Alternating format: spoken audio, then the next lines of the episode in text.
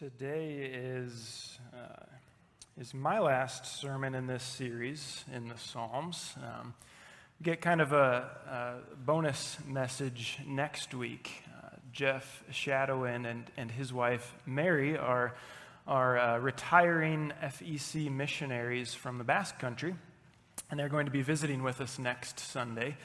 And, and as Jeff and I were discussing their visit, we, we talked about the possibility of him preaching during the service. And uh, because he makes it a regular practice to read through the book of Psalms, uh, welcomed him to give the sermon next week. And so he's, he's going to preach on two Psalms that are especially meaningful to him.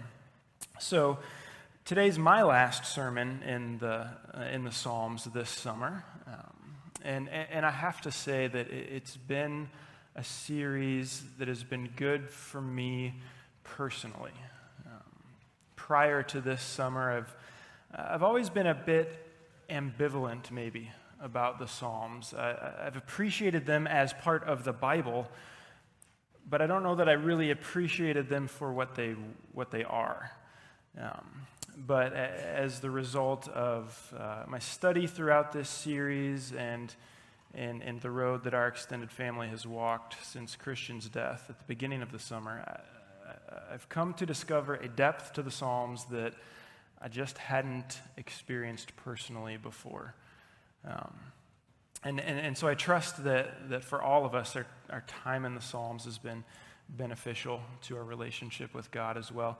Uh, you know, I'm, I'm always trusting that God, that, that God is providing the direction I need as I, as I seek to discern what to preach on in, in my sermons and what to teach on in other settings. And, and in looking back over this series, uh, it, it just seems clear to me that God, God knew where we and where I needed to be this summer and gave direction accordingly. Um, so, well, and, and maybe to give you a little bit of a teaser for what's coming next. Uh, so, Jeff Shadowin's here next week. In two weeks, we'll be starting through the book of James together. So, if you want to do any kind of preparatory reading in that five chapter book, you, uh, you sure can do that in the next couple weeks. Uh, but today, we're still in the Psalms. And so, before I get to our specific psalm for today, I want to give a quick recap of last week. Uh, because I'm going to be making some connections between Psalm 62 today and Psalm 11 from last week. So, so if you weren't here, I, I just want to do my best to, to catch you up real quick. Um, last week in Psalm 11, we noted that David began the psalm by stating that it was in the Lord that he takes refuge. Uh, and, and David's taking refuge in the Lord seemed to be contradicting to the suggestions of his advisors. Uh, when the wicked surrounded David and threatened him, his advisors told him, Flee to the mountains. Get out of here. Do, it, do whatever you can do to remove yourself from the danger that you're facing. They believed that wickedness had overtaken David and his kingdom and surrounded him, so there was nothing left to do but flee to the mountains. David, however, saw another path forward. He believed that God could provide refuge that he needed, and he gave his reasons for believing that God could provide that refuge. David stated that it was the Lord who reigns. So the wicked in the world did not ultimately reign, it was God who reigns. David stated that the Lord sees. He knows everything going on in the world. He does not miss a thing. David stated that the Lord judges. So, in addition to knowing everything that goes on, he will bring those spreading wickedness to justice.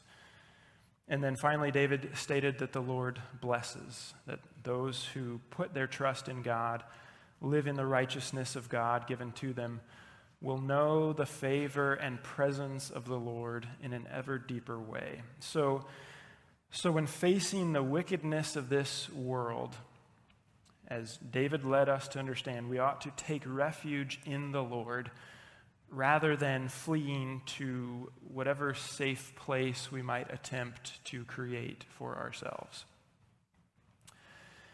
So, Psalm 62, which we will examine today, likewise talks about finding refuge in God. but it's in a slightly different context. Psalm 11 spoke about finding refuge in God in the face of general wickedness that, that seems to expand across our world. Psalm 62, I believe, speaks about finding refuge in God in the face of specific, spiteful, hateful attacks directed toward us precisely because we seek refuge in God. So, in other words, attacks directed toward us because of our faith in God and our enemies' desire to see God defeated. If we think about Ephesians chapter 6, we're told that our struggle is not against flesh and blood, but against the rulers, authorities, the powers of this dark world, the spiritual forces of evil in the heavenly realms. And so, as participants in that struggle, we have an enemy who most definitely wants to see us destroyed. And so, when we put our faith in God and look for refuge in Him, we can expect to face opposition from that enemy, maybe even increasing opposition because of, of uh, our faith in God. So, I would encourage you to turn with me to Psalm 62. And we're going to see what David talks about here again, finding refuge in God. And David really sets the stage in Psalm 62 in the first two verses by proclaiming, like he did in Psalm 11, where he seeks refuge. So, Psalm 62, verses 1 and 2 say this For God alone my soul waits in silence, from him comes my salvation. He alone is my rock and my salvation, my fortress. I shall not be greatly shaken. Now, if you were to read Psalm 61, 62, 63, 64, 65, you'd see a common theme running through each one of those. And that theme is security in God. And then the, in the first two verses of Psalm 62, it, it, it's clear that David looks for security in God and God alone. His soul waits for God alone. From God comes his salvation. God alone is his rock and salvation and fortress. He, shall not be greatly shaken.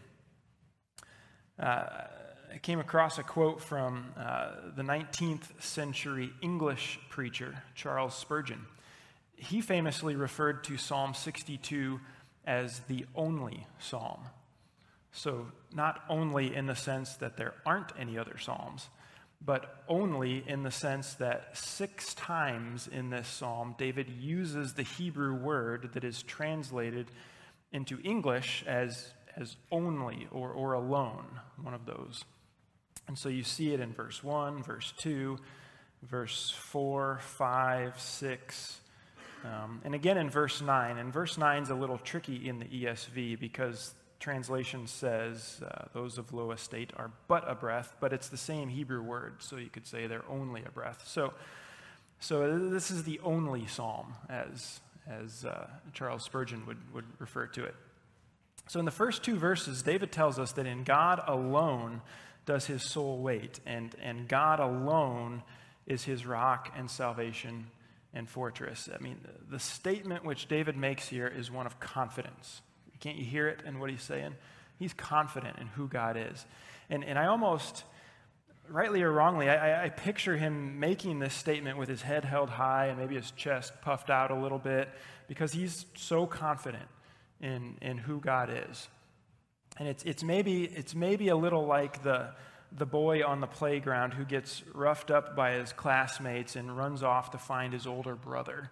And, and it's, you know, it, it, when he returns walking in front of his older brother, older, much bigger brother, right? He, he, he walks with a swagger that he didn't have a few minutes ago. Like, I think David rightly places his confidence in the security that God alone can and does provide. But it's one thing to place our confidence in God when things are going well and, and when life is moving along at a nice, easy pace and there's a gentle breeze blowing. But it's a whole other thing when, when the winds are howling and our enemy seeks to attack us because of our trust in God. And I think that's what David references in verses 3 and 4. So let's look at what he says there. So, after his confident statement in 1 and 2, he says, How long will all of you attack a man to batter him? Like a leaning wall, a tottering fence. They only plan to thrust him down from his high position. They take pleasure in falsehood. They bless with their mouths, but inwardly they curse. So David's enemies are out to see him knocked down from his high place and destroyed. And, and the indication that we are given here is, is that lies and deception are the weapons of choice in this attack uh, that seeks to defeat him. And, and I think it clues us into the spiritual nature of these attacks because we know that Satan is the father of lies we know that from the very beginning in the Garden of Eden, uh, he utilized deception in order to try to defeat mankind.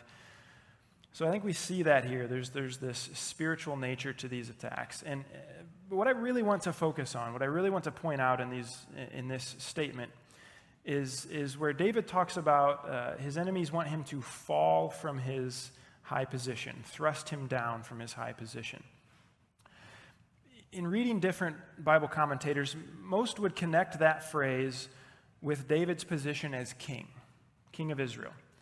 Um, and no doubt, that was an elevated position that brought out enemies seeking to destroy David and to destroy God's people, Israel.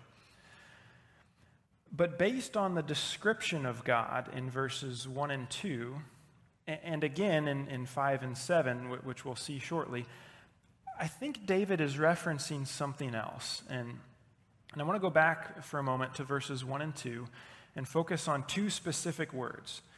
Uh, and they're both in verse 2 rock and fortress. David refers to God as both of those, his rock and his fortress. Now, when we think about God being a rock and a fortress, we rightly see him as strong and immovable and secure and steadfast. Right?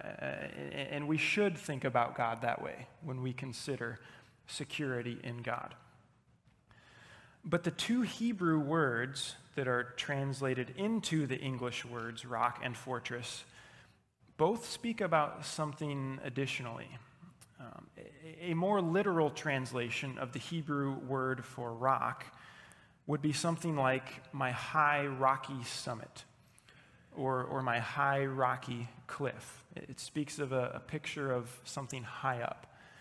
And, and a more literal translation of the Hebrew word for fortress would be something like my elevated place or my lofty place. So both Hebrew words speak about security that comes from being in a high place. Now, uh, you know, it makes me think back to Psalm 11 from last week because David's advisors said, Hey, David, you know, flee to the mountains, go up to that high place, get, get to a place of safety. They maybe weren't completely wrong in suggesting that David find refuge in a high place. Um, but rather than fleeing to a physically high place, like they suggested, they ought to have suggested finding refuge in a spiritually high place, in God Himself. And so when, when David speaks of God as his rock and his fortress, he sees himself high and secure in God. And I think this is why his enemies wanted to thrust him down from that high position. I, I, don't think it was just that he was king, I think it was his position in God. The spiritual forces opposed to David weren't so concerned about his position as king so much as his position as high and secure in God. And so they attacked him with lies and curses. They wanted to see him fall from that high position. Now, I have to wonder.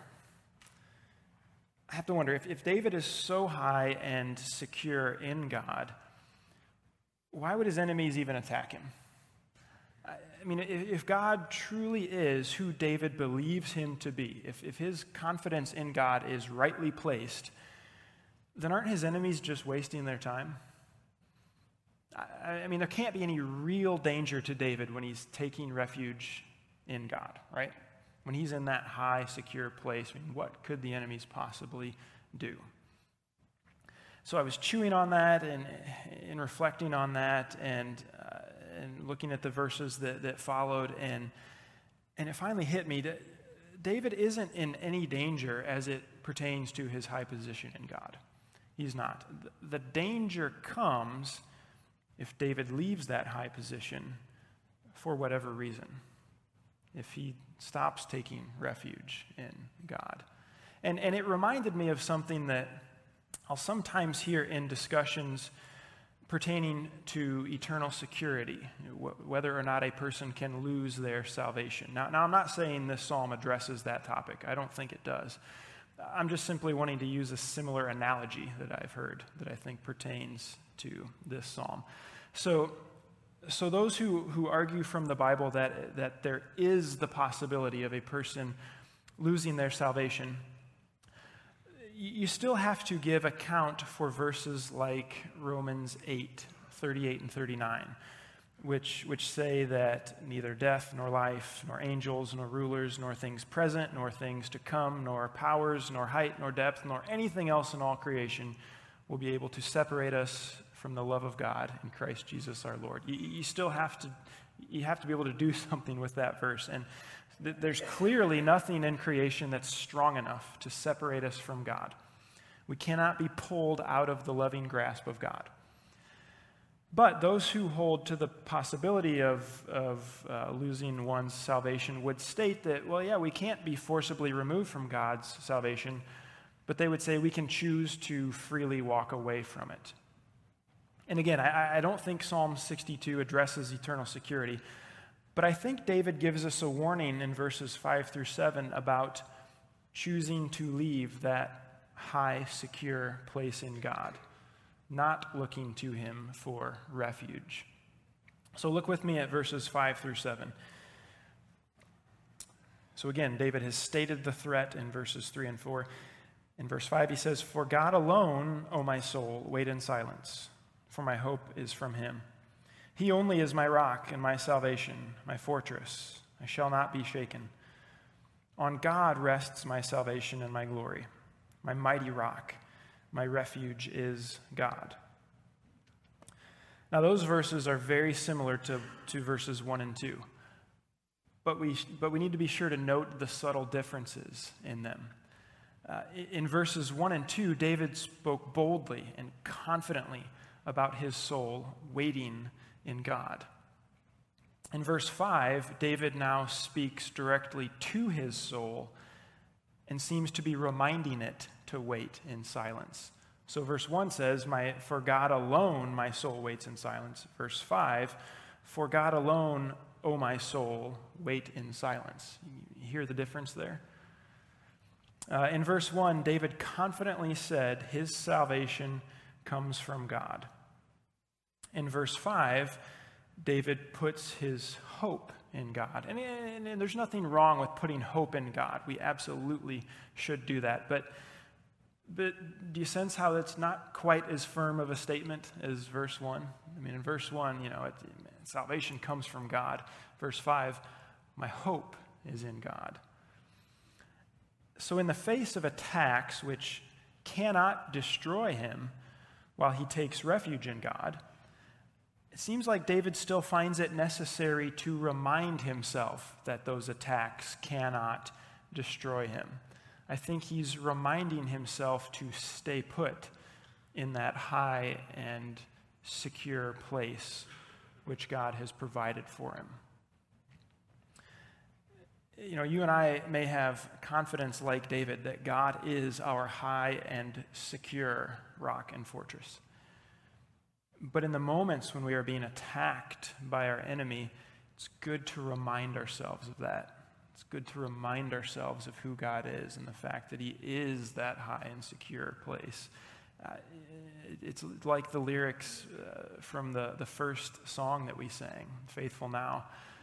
Those lyrics say, I'll speak to my fear and preach to my doubt. right? It's, it's, it's in those times where fear and doubt can creep in that we have to proclaim the truth to ourselves. And specifically regarding the truth about God's character and his work in the world and the fact that we can find refuge in him.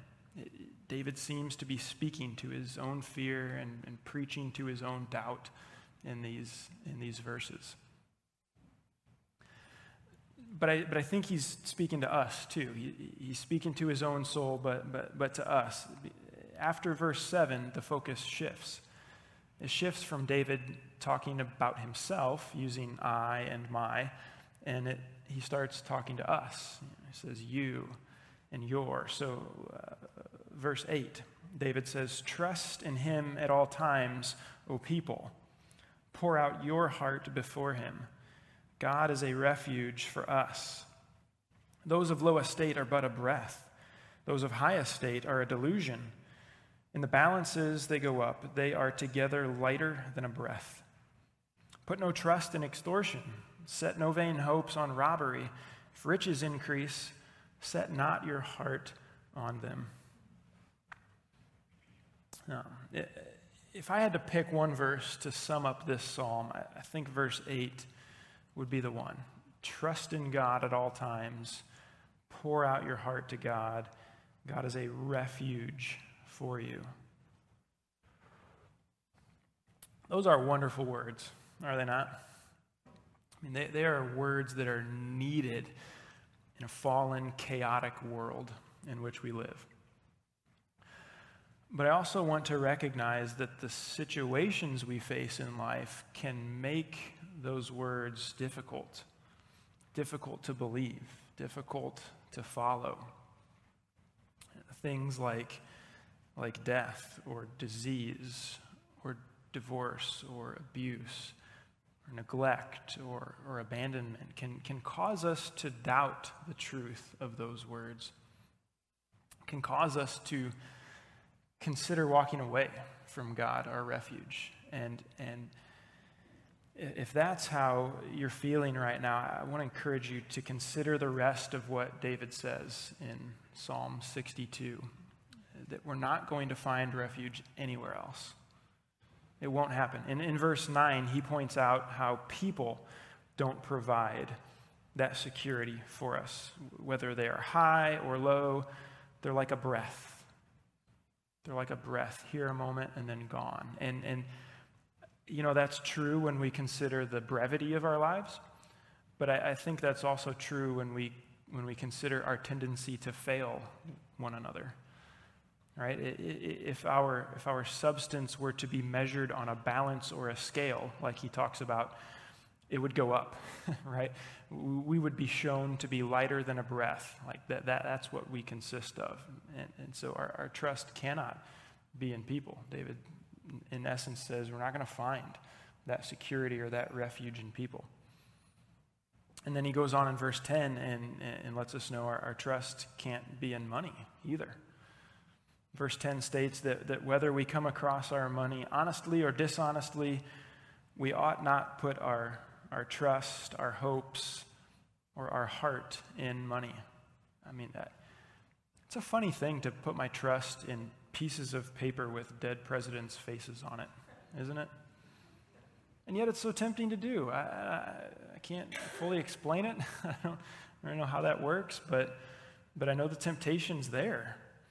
But just like with people, money will be here for a moment and, and then it's gone.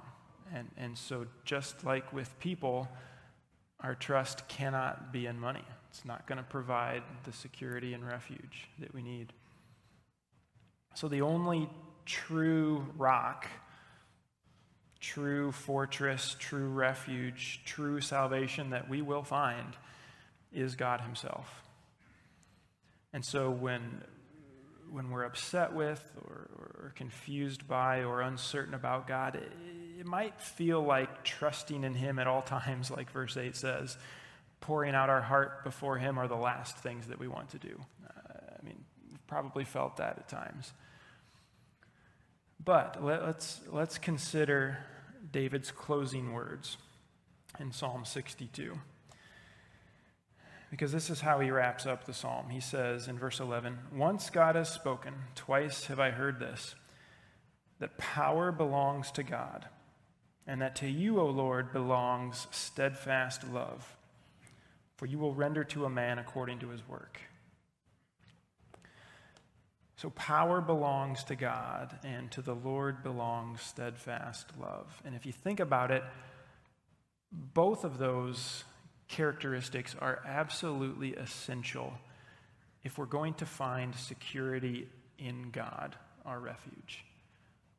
Because if power doesn't belong to God, then what's the point? What's the point of seeking security in Him? If power does not belong to God, then He cannot protect us. He cannot give us victory. He, he cannot provide what we need. And on the other hand, if steadfast love does not belong to God, then what's the point of seeking security in Him? Because if, if steadfast love doesn't belong to Him, then He might choose not to protect us, even though He's capable. He might choose to not give us victory. He, he might choose to not provide what we need. But because power and steadfast love both belong to God, he can and He will protect us. He can and He will give us victory. He, he can and He will provide what we need.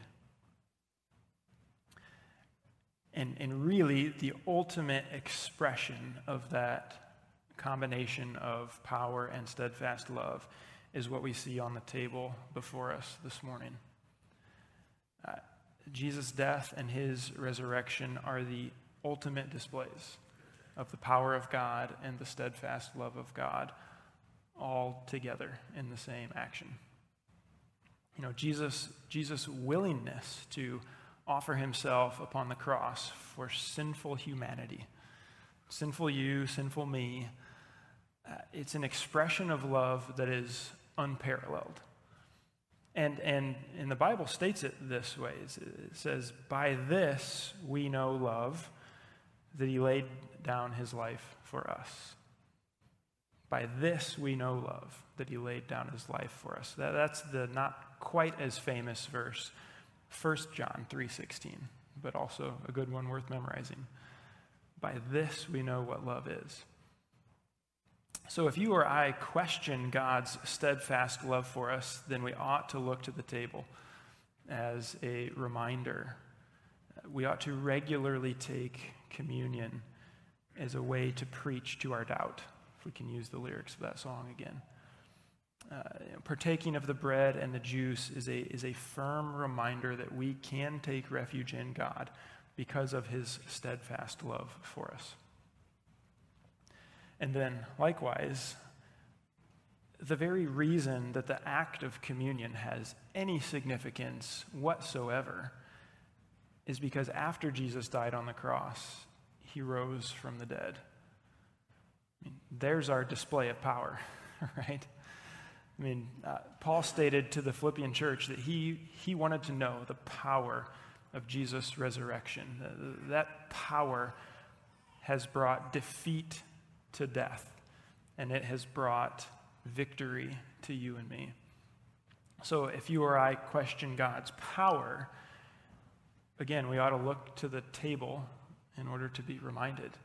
Um, the church of Jesus has been partaking of the bread and the juice for the past 2,000 years. I mean, what we do this morning has been done for two millennia.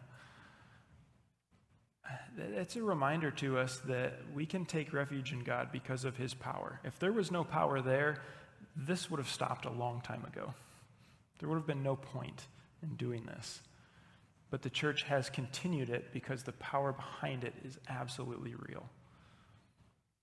You know, I, I think about David here in Psalm 62. Uh, you know, David lived about a thousand years before Jesus. Um, he stated this a thousand years before Jesus walked the earth that power and steadfast love belong to God. I doubt David knew the incredible depth of which he spoke. I mean, I think he was right to say what he said, but I don't know if he knew the depth of those words. I mean, what he saw incompletely in his day was later shown completely through Jesus. And how blessed we are to live on the other side of that, to, to be able to see more clearly than even David could the steadfast love and the power of God. And so the reality that we can take refuge in him. And so we're going to take communion together this morning. Um, the elders will come forward and, and, we're going to serve you. And, and in addition, uh, uh, as we pass out the bread, Val is going to sing uh, a song for us Wonderful, Merciful Savior. Um, the first verse of that song talks about the Lamb who, who rescues the souls of men. Uh, uh, David knew in Psalm 62 that, that God could rescue his soul, provide salvation to his soul. I mean, he stated that. That's why he urged his soul to wait silently upon God. But again, I, I, I don't think David knew the depth of salvation that would eventually be made available to his soul through the work of God, through the work of Jesus upon the cross. But here we are today, people who, who know the depth of salvation made available through Jesus. And so we are reminded of that. We, we reflect upon that through our participation together in communion. And so as we come to the, to the table this morning, let's, let's remember that. Let's remember that God is a refuge for us. Let's pour out our heart to Him and trust in Him at all times to provide the, the security, the, the saving that we desperately need. So let's come together now.